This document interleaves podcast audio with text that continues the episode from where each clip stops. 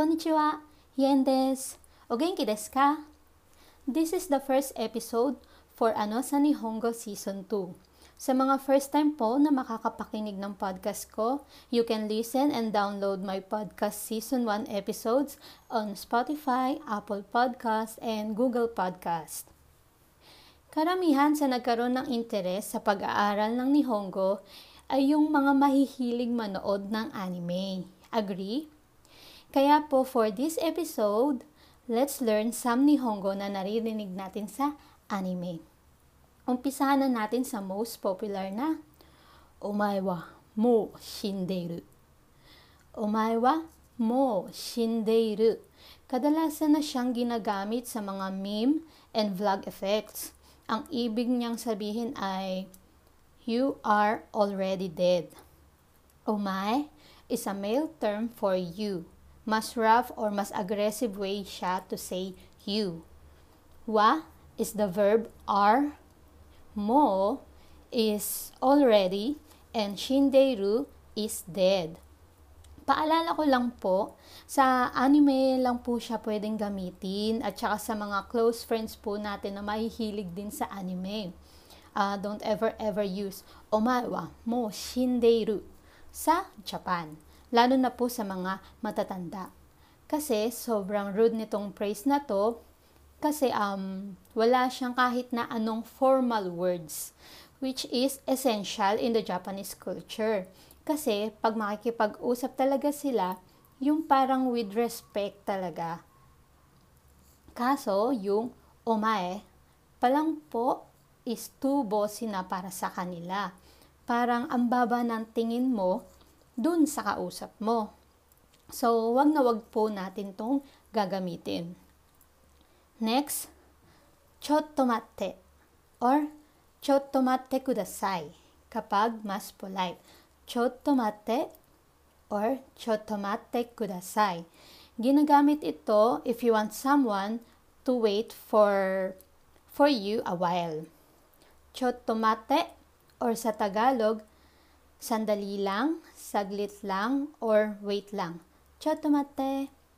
Pwede din po siya gamitin ng hiwalay. Yung chotto, chotto means konti or few.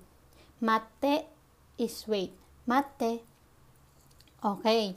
Next po ay ang kiramenaide, ang kiramenaide, or sa Tagalog, huwag kang susuko never give up or don't give up in English. Next, yokatta, yokatta, or sa Tagalog ay mabuti or mabuti naman. Casual expression to sa Japan that indicates gratitude. Kunyari, uh, may nahanap kang nawawala mong gamit, ganyan. Yukatta. Or kapag may friend ka naman, na nakita nila yung hinahanap nila, pwede mo silang sabihan ng yokatta ne, which can mean good for you or that's great. Okay, next. Ryokai. Ryokai or ryokai des. Ryokai des pag mas formal. Ang ibig sabihin nito sa atin ay okay, copy or yes, I've got it Ganyan, ibig sabihin, uh, naiintindihan mo or nakuha mo yung gusto nilang sabihin. Ryokai, pwede mo siyang gamitin informally to your friends and family. Um, for example, inutusan ka ng mom mo, pakikuha nga yung ganito or yung ganyan. Uh, sasagot mo ay, Ryokai or Ryokai des. Hindi din siya uh, bastos pakinggan kapag Ryokai, yung walang des kung ryokai lang yung isasagot mo. Uh, since mom mo naman yung kausap mo and pag casual lang yung conversation. Next, gambatte. Gambatte? Ganyan. Gambatte? Gambatte ne? Or good luck. Do your best or all the best. Pwede rin gambare para sa mas casual or gambatte kudasai pag mas formal.